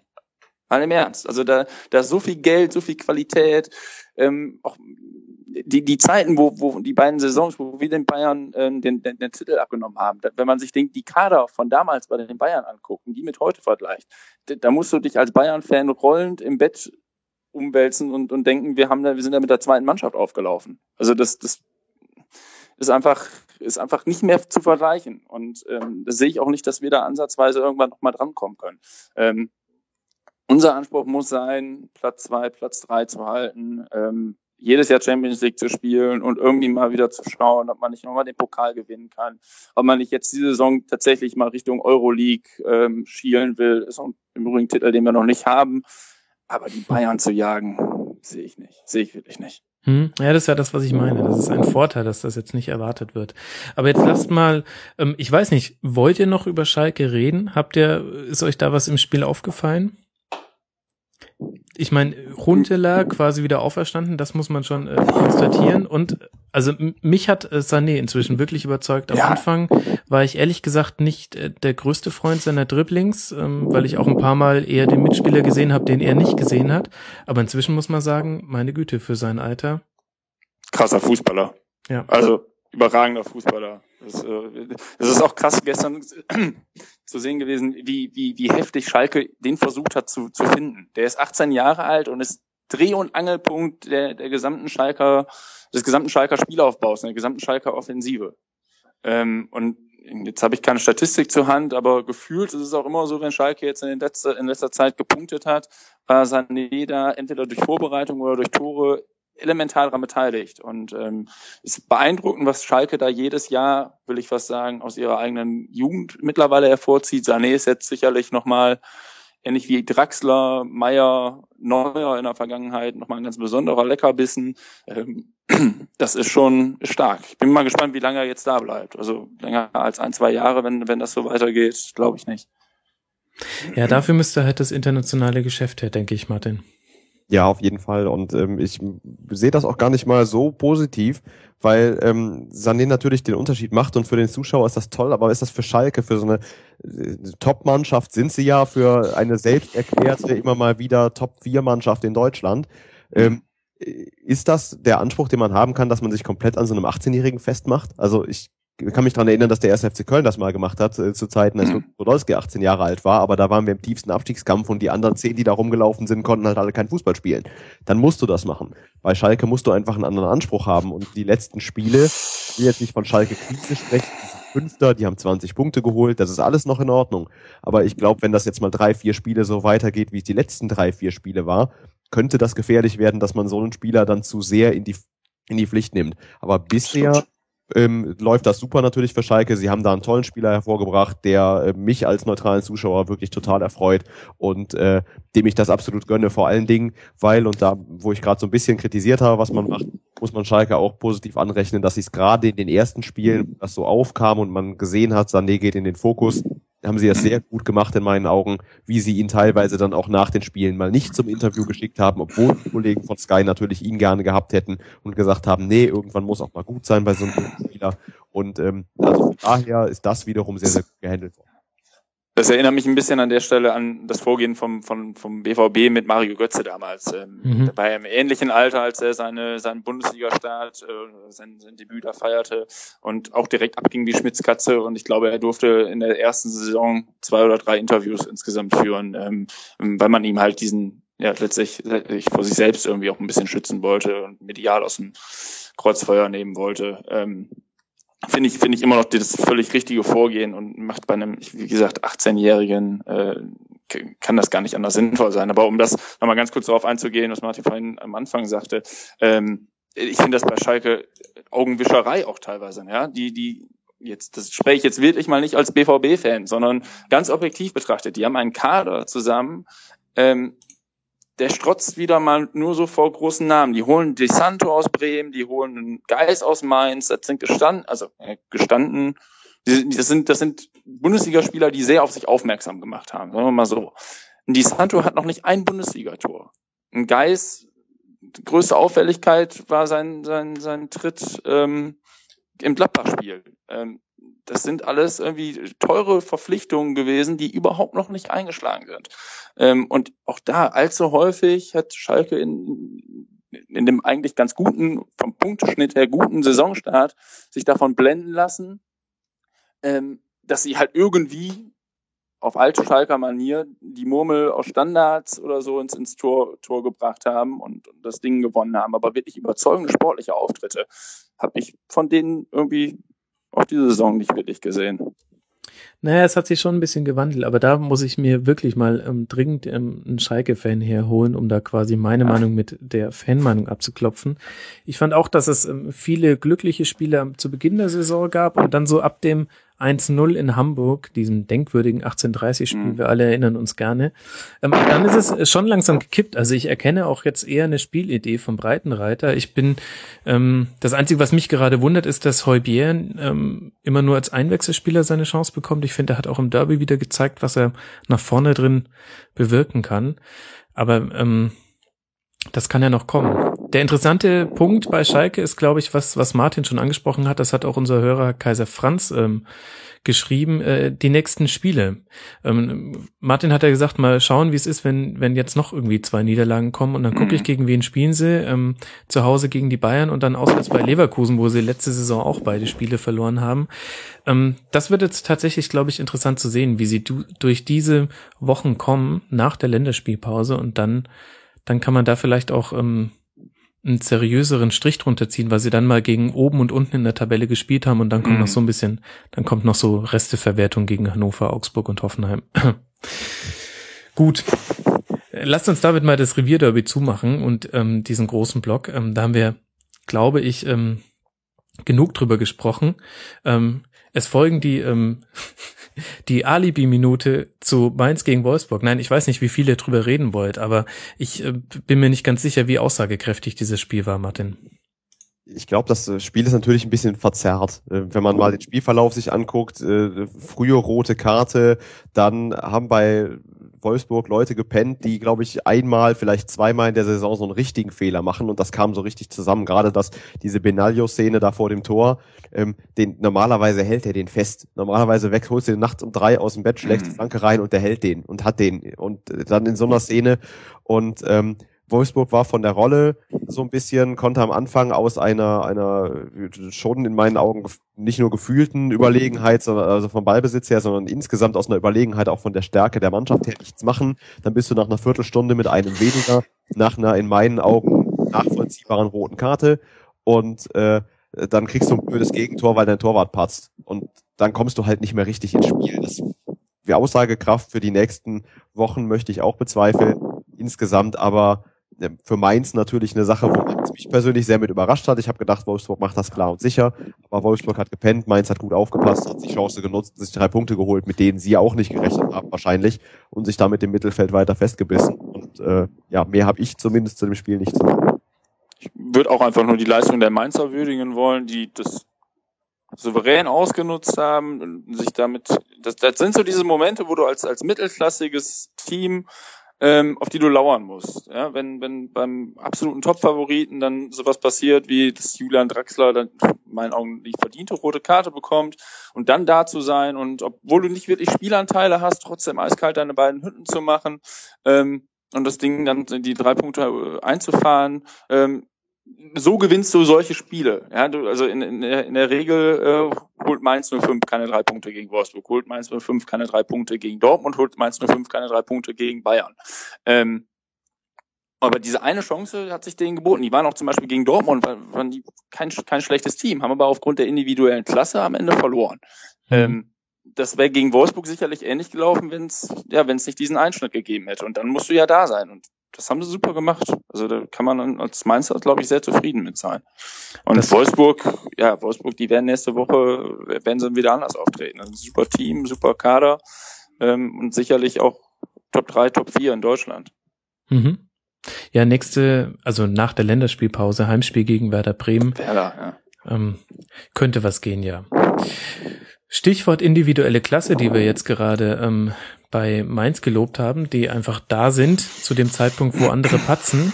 Da können wir auch ganz gut über Hannover gegen Hertha reden und Salomon Kalou, der ein Dreierpack geschnürt hat in diesem denkwürdigen Freitagabendspiel. Clemens. Wenn ich, wer sonst? Also wenn ich Kalu, wer sonst? So, nein, äh, das war ein Spaß. Ähm, Julian Schieber. Die, ja, genau. der, der hätte mich äh, noch mehr überrascht. Ähm, ich, ich habe das Spiel nicht gesehen, deswegen tue ich mich da jetzt gerade schwer mit einer Analyse. Das war so ein, so ein Ding, wo ich mich samstags morgens gefragt hatte, wer hat eigentlich gestern Abend gespielt?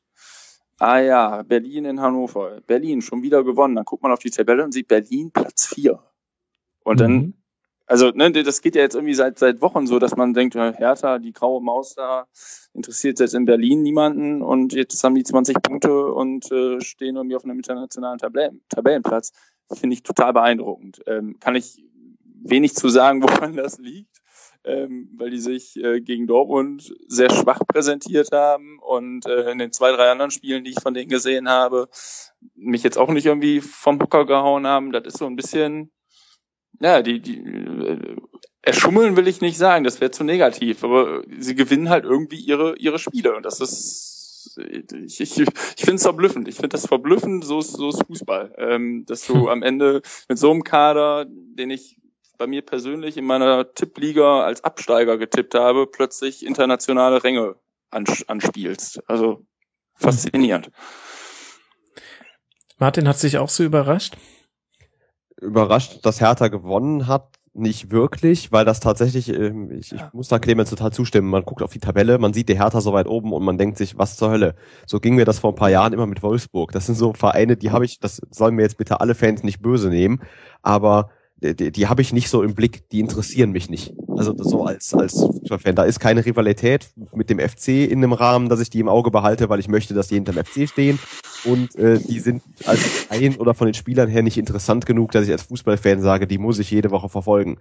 Und ähm, ich habe aber natürlich auch durch, durch die Arbeit bei meinsportradio.de mitbekommen, Hertha steht eben da in der Tabelle und Hannover steht da, wo sie stehen.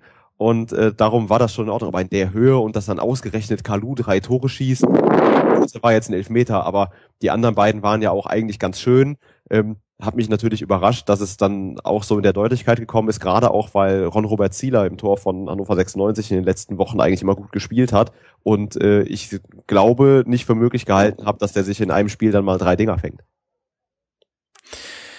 Ja, Hannover jetzt auch gerade nicht auf dem Zenit seines Schaffens. Ähm, ich, ich finde aber, ähm, bevor wir quasi äh, Hannover schlecht und damit auch die Leistung von Hertha ein bisschen abwürdigen, muss man sagen, die, die zeigen aber auch wirklich das, was anscheinend in der Bundesliga reicht, um erfolgreich zu sein. Also jetzt im Hannover-Spiel 62 Prozent gewonnene Zweikämpfe.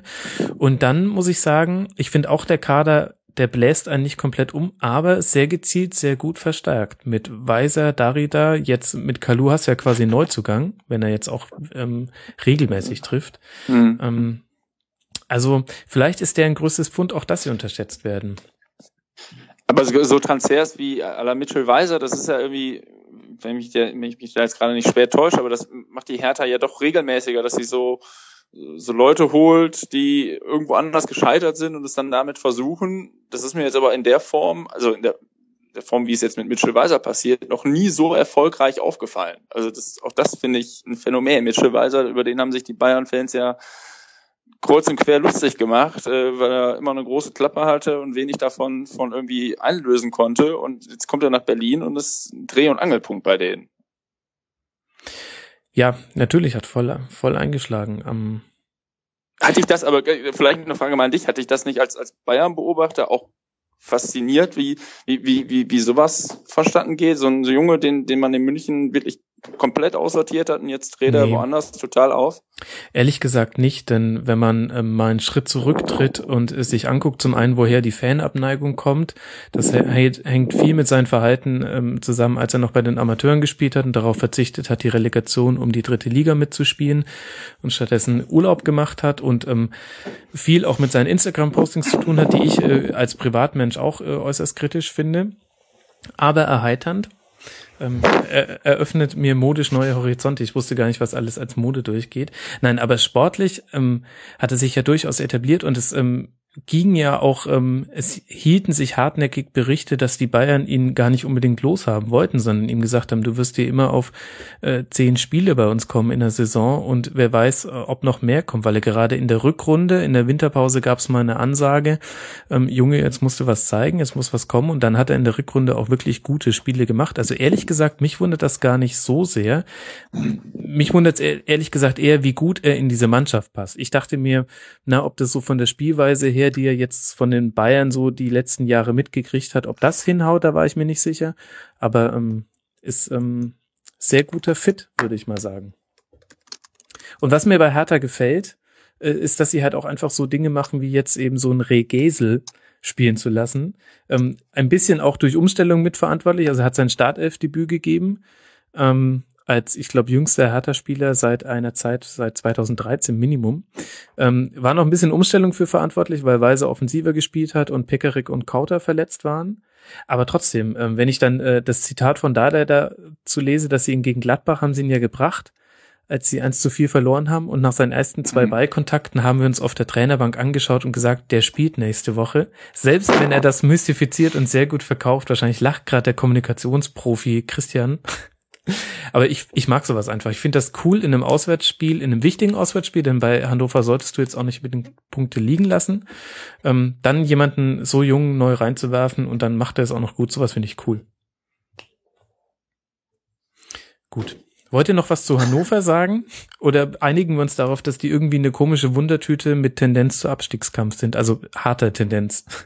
Hat Tendenz ist gut. Also Hannover hat das Problem, dass zum Beispiel auch Stuttgart, über die wir ja schon gesprochen haben, hat, was mhm. Augsburg hat, über die wir noch sprechen werden. Äh, die spielen eben jede Woche mit und hoffen, dass zwei andere noch schlechter spielen als sie selbst.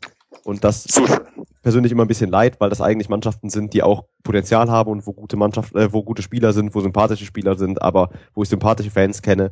Aber so ist es im Abstiegskampf sind vier, fünf Mannschaften und die hoffen einfach, dass sie nicht die schlechteste von diesen vier, fünf Mannschaften sind.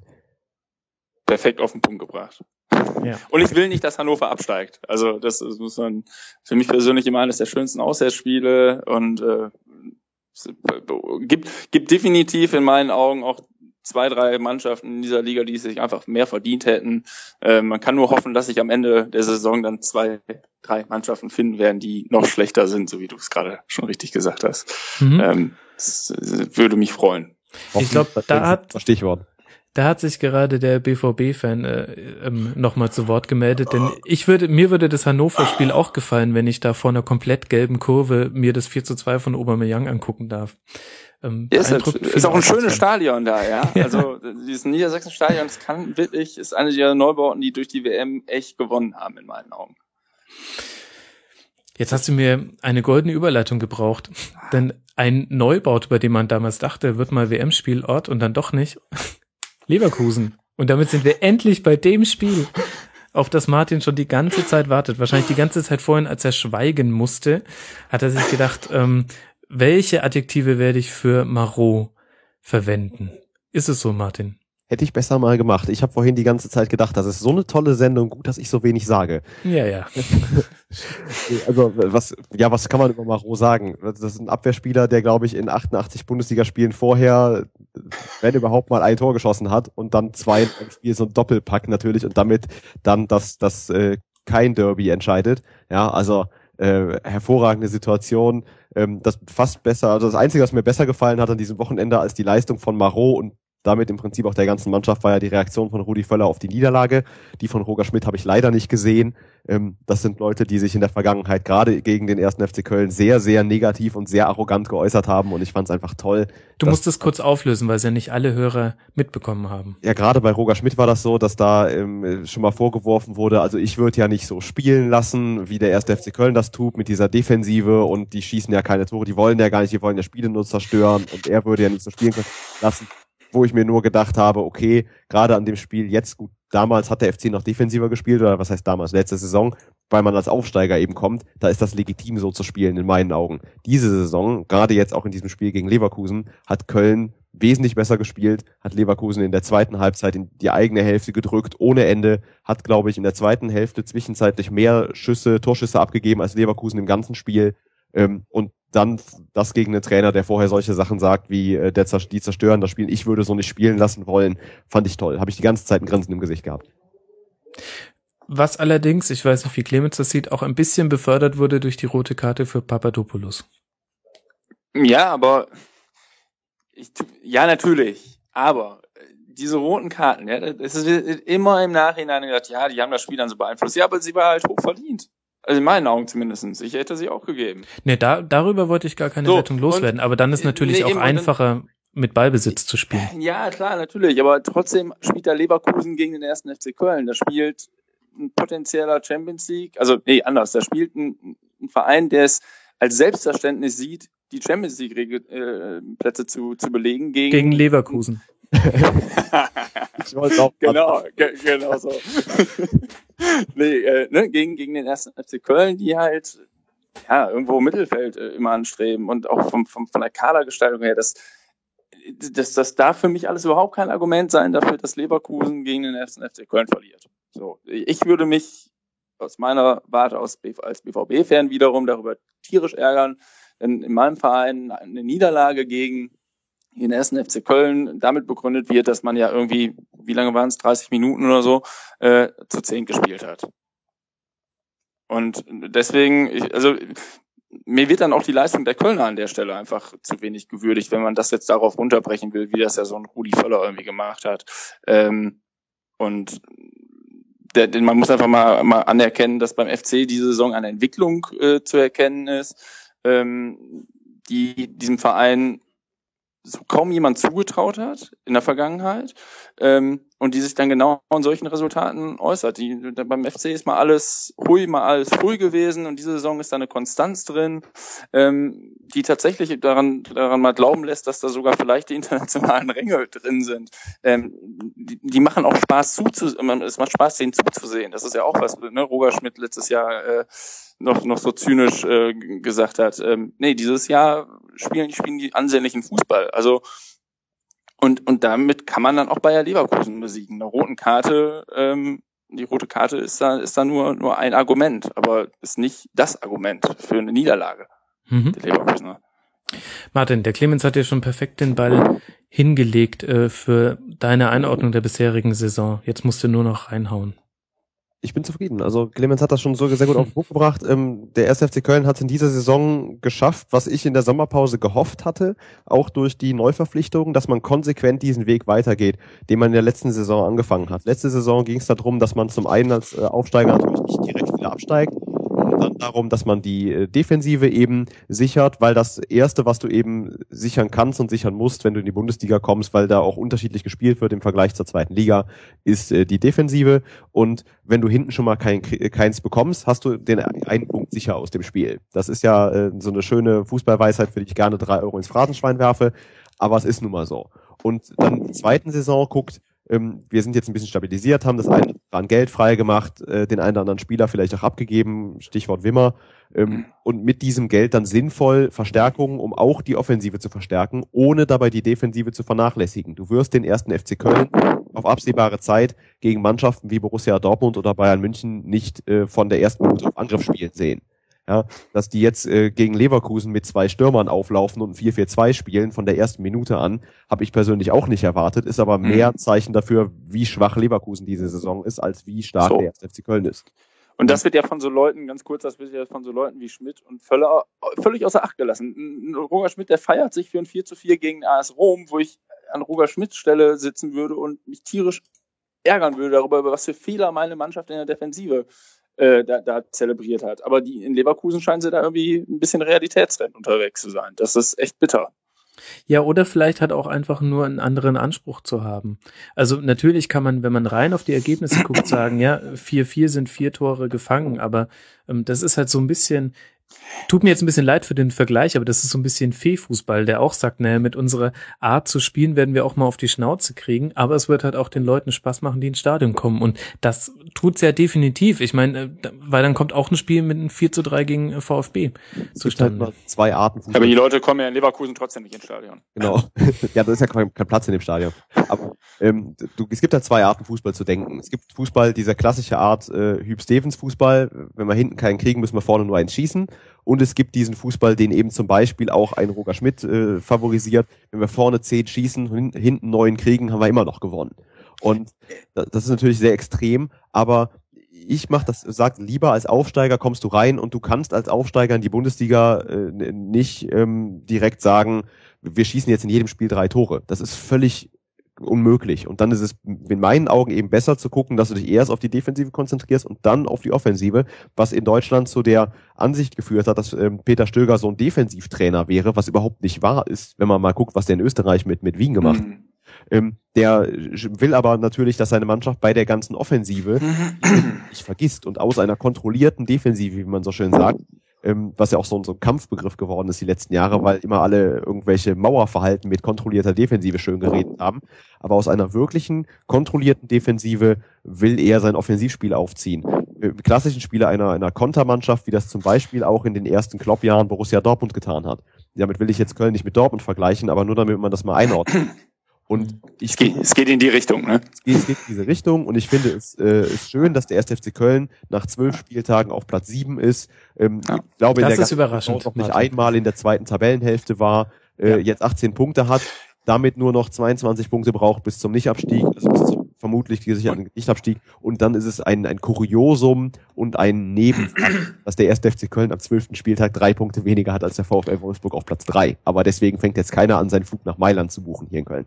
Aber, aber um die Lobhudelei vielleicht noch abzuschließen, muss man auch sagen, dass sich in Köln ja in den letzten zwei Jahren im, im Umfeld was getan hat, äh, was, was man so diesem Verein auch wieder nicht zugetraut hätte. Also ich zumindestens als jemand, der in Köln lebt und, und auch gebürtiger Kölner ist, niemals zugetraut hätte. Hier herrscht eine Ruhe. Selbst wenn mal zwei Spiele in Folge verloren gehen, dreht hier niemand am Rad und, und fängt plötzlich dann wieder an zu zittern, sondern dann wird halt ruhig weitergemacht und das Derby in Anführungszeichen, ja, der Kölner an sich bezeichnet das ja nicht als Derby, äh, in, in Leverkusen dann einfach gewonnen. Das ist so, das ist so wenig FC, wie man ihn eigentlich kennt. Ähm, was ich, äh, was ich höchst sympathisch finde, ähm, weil es einfach, weil es sehr, sehr gesettelt daherkommt. Und äh, wenn man sich noch mal ganz kurz auf Leverkusen zu schwenken, ähm, da, da wurde ja auch irgendwie durch diese durch diese VfB und und Rom-Partien ein Bild erzeugt, was sich ja so auch irgendwie nicht wirklich halten lässt, wenn man sich die letzten Bundesliga-Auftritte an, anschaut. Ähm, ein Tor gegen Köln, ein Tor gegen Wolfsburg, null Tore in Hamburg, ein Tor gegen, gegen Augsburg. Also das ist ja nicht die Offensivmaschine, die der Schmidt da laufen lässt, sondern das ist ja einfach nur, naja, irgendwie eine Mischung aus äh, fehlendem Spielsystem und, und ein bisschen Glück. So, Mhm. also ich, ich, ich, erkenne bei Leverkusen nichts. Wenn ich die spielen sehe, erkenne ich da nichts.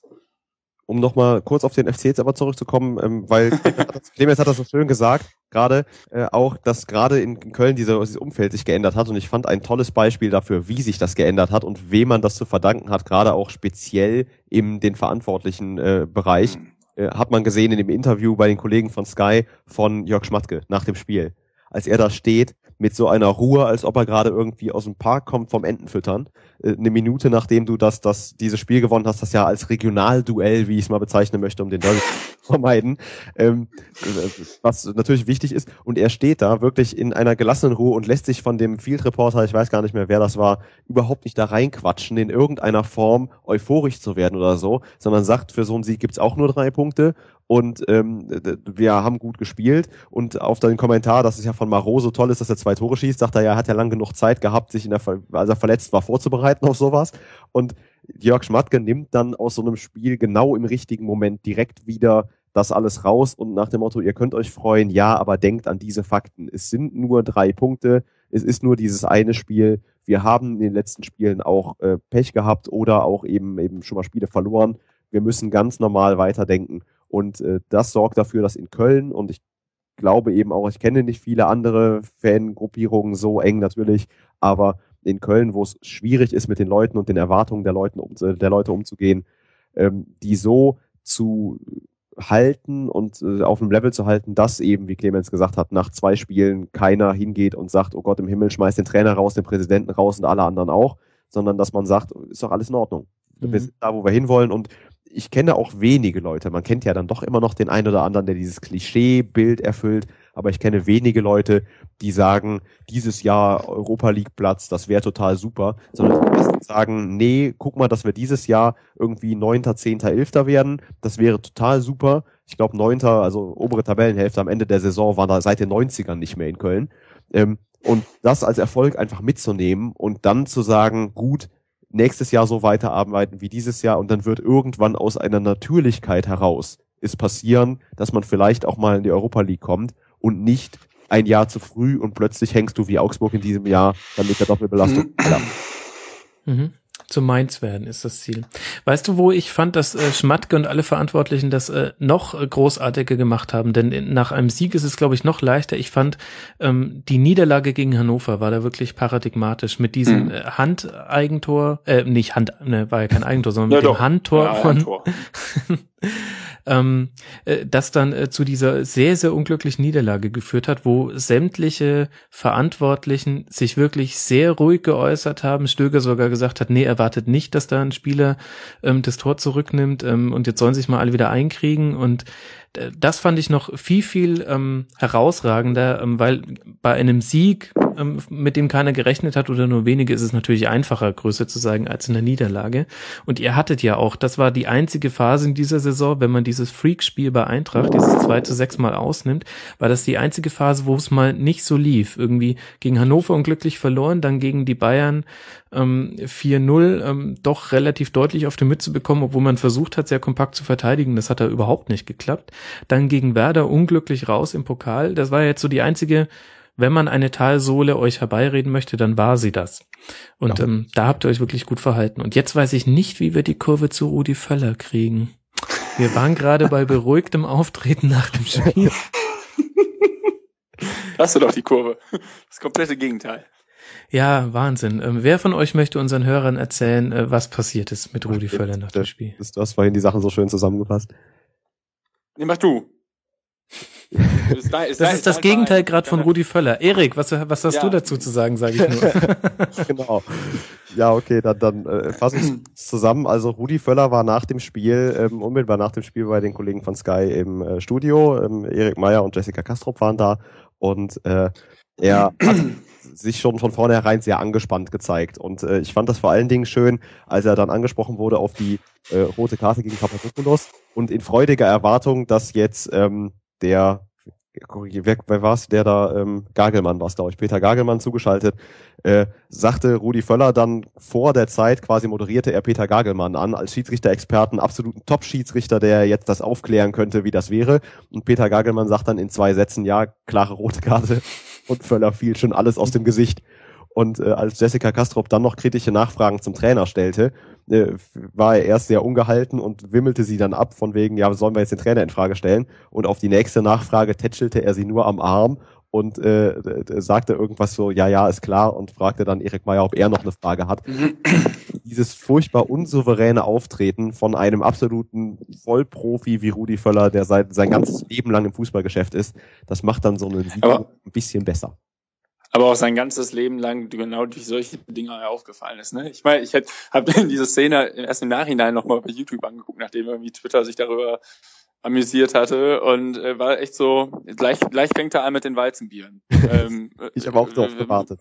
Also so, so, so ja, unsouverän ist das, was du ja gerade schon mal gesagt hattest, aber auch so völlig ja einfach einfach falsch, ne? Also ist ja nicht so, dass die Kastrop, ich halte nicht viel von Frau Kastrop als Moderatorin. Aber sie hat in der Stelle einfach sich nichts vorzuwerfen. Das ist eine total legitime Frage, äh, ob man aufgrund dieser, dieser vielen Gegentore und der fehlenden Ergebnisse mal über den Trainer sprechen müsste.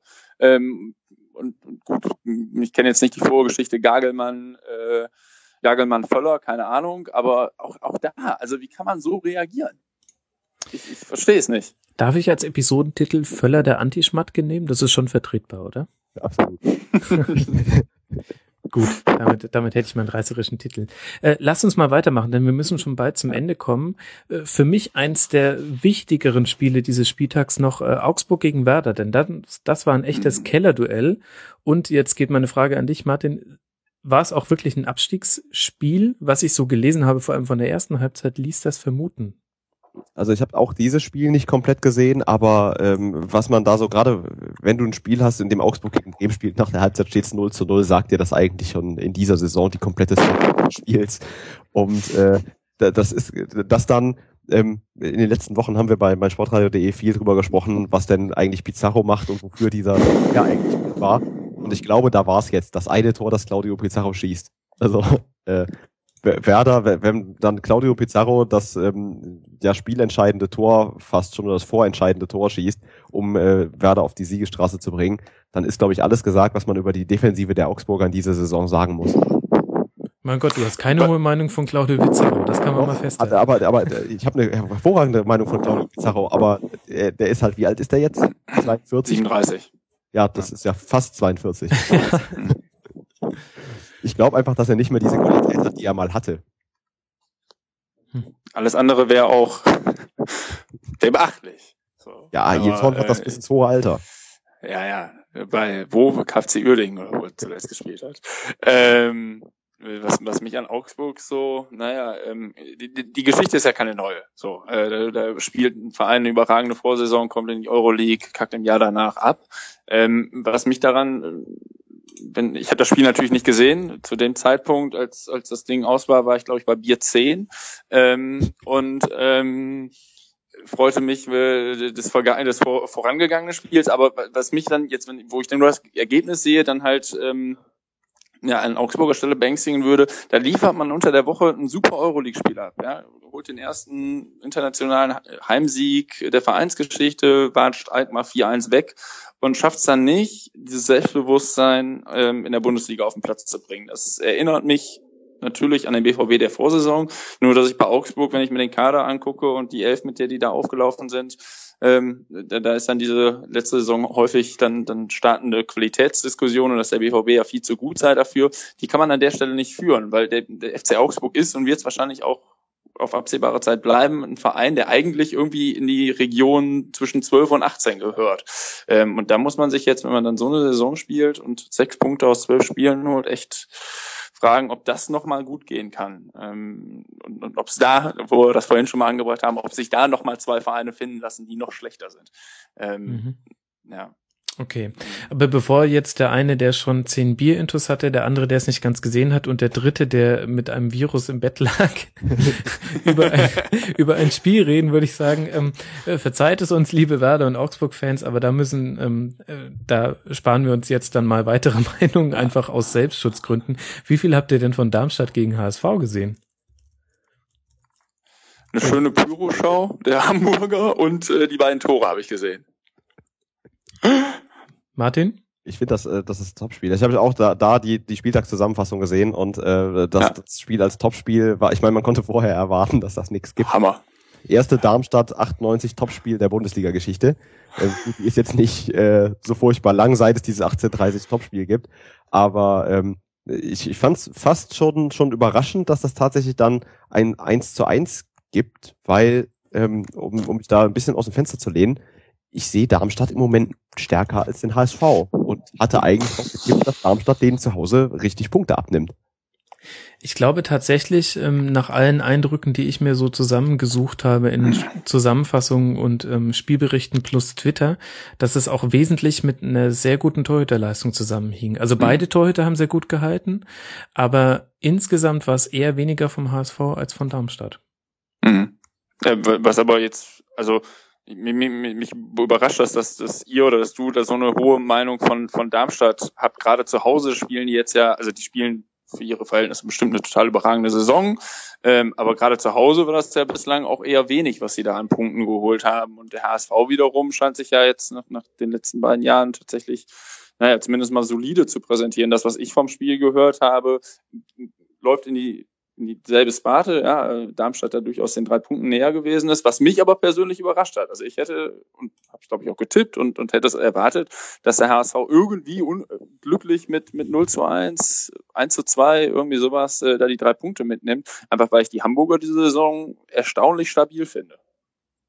Ja, wobei die Hamburger es natürlich gar nicht mögen, also immer noch nicht, wenn sie den Ball haben. Das kommt zwar jetzt ein bisschen mehr, also hat man in dieser Saison schon viel, viel mehr gesehen als in der letzten Saison, was natürlich auch sich leicht erklärt mit der sportlichen Situation. Da kann man andere Akzente setzen. Aber so ganz mögen sie es halt immer noch nicht. Und Darmstadt schafft es halt auch wirklich auf eine faszinierende Art und Weise, andere Gegner auf ihr Niveau runterzuziehen. Dann auf der Erfahrung geschlagen. Ja, das ist, äh, ich mache das auch so ein bisschen tatsächlich meine Einschätzung vor dem Spiel, so ein bisschen fest an dem Spiel äh, gegen Hannover 96, was ja nur das untermauert, was du gerade gesagt hast, Max. Mhm. Hannover 96, mhm. ich habe erwartet, dass Darmstadt ähnlich auftritt gegen den HSV, wie Hannover 96 das getan hat und ähm, das Ganze äh, dann einfach nutzt, dass der HSV ein bisschen überfordert mit der Situation ist. Der HSV ähm, hat sich in dieser Saison, und da bin ich, bin ich völlig bei euch, äh, sehr ähm, im Prinzip im Nachhinein fast verdient, dass sie letztes Jahr nicht abgestiegen sind, ähm, weil sie dafür noch 30 Punkte holen müssen oder so, um das tatsächlich dann hinten raus verdient zu haben. Aber sie spielen in dieser Saison zumindest wie ein Bundesligist. Und gerade auch, wenn man mal vergleicht über die Mannschaften, über die wir schon gesprochen haben, Augsburg, Hannover, äh, Stuttgart, mhm. sie, sie spielen auch besser als diese Mannschaften. Und ich glaube, wenn es so weitergeht, wird der HSV auch mit dem Abstieg in diesem Jahr nichts zu tun haben und nicht das Triple holen im Relegationswettkampf. also deswegen ist das schon in Ordnung. Ja, harte Wettbewerber um den Abstieg, da ja Hoffenheim, die jetzt gegen Eintracht ein hübsteveneskes äh, Ergebnis erzielt haben, 0 zu 0 und sich äh, bei ihrem Torhüter bedanken können, dass da zu einem Punkt gereicht hat. War so ein Spiel, was, was glaube ich auch außerhalb der Fan, der eigenen Fanszenen niemand wirklich verfolgt oder sich für interessiert hat, oder?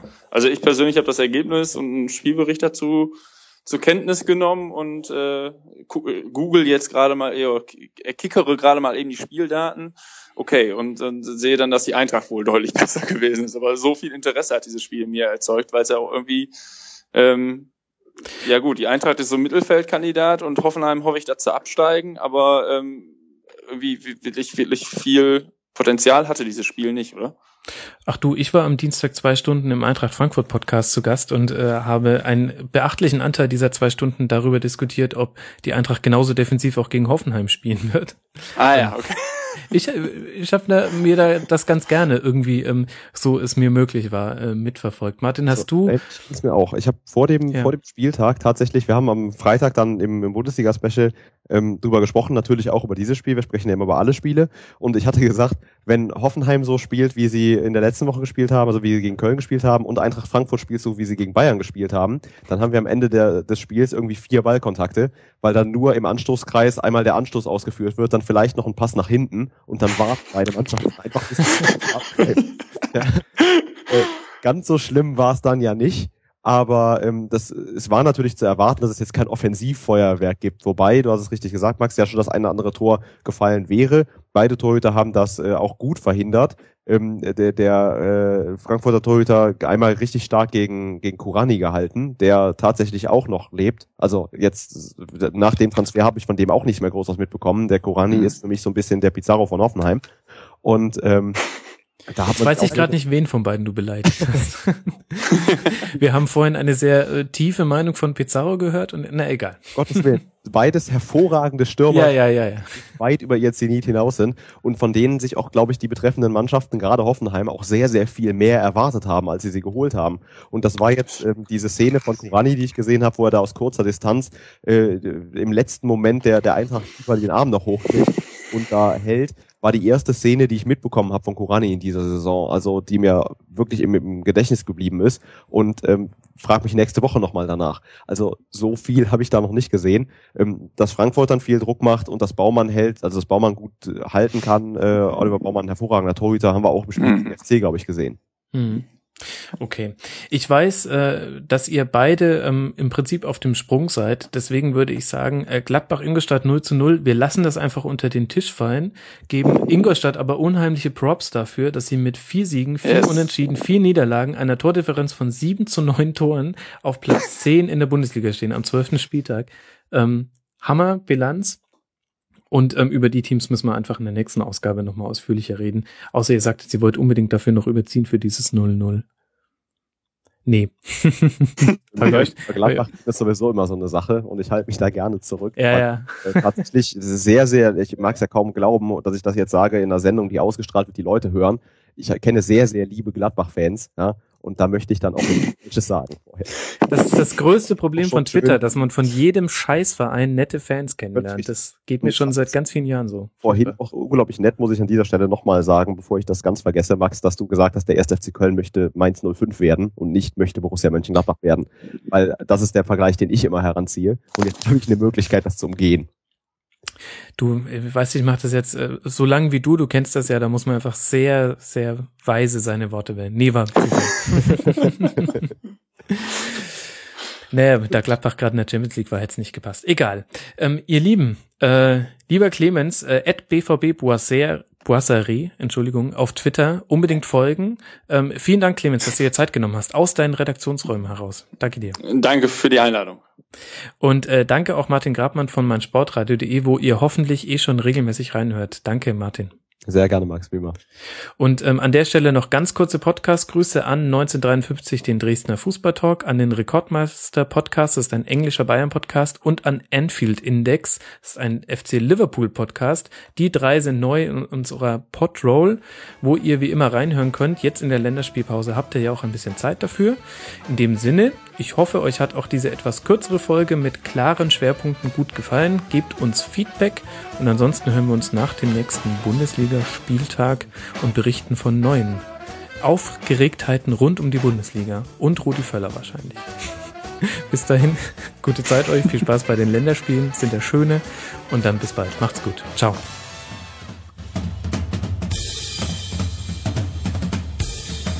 Das war die Rasenfunk-Schlusskonferenz. Wir geben nun zurück in die angeschlossenen Funkhäuser.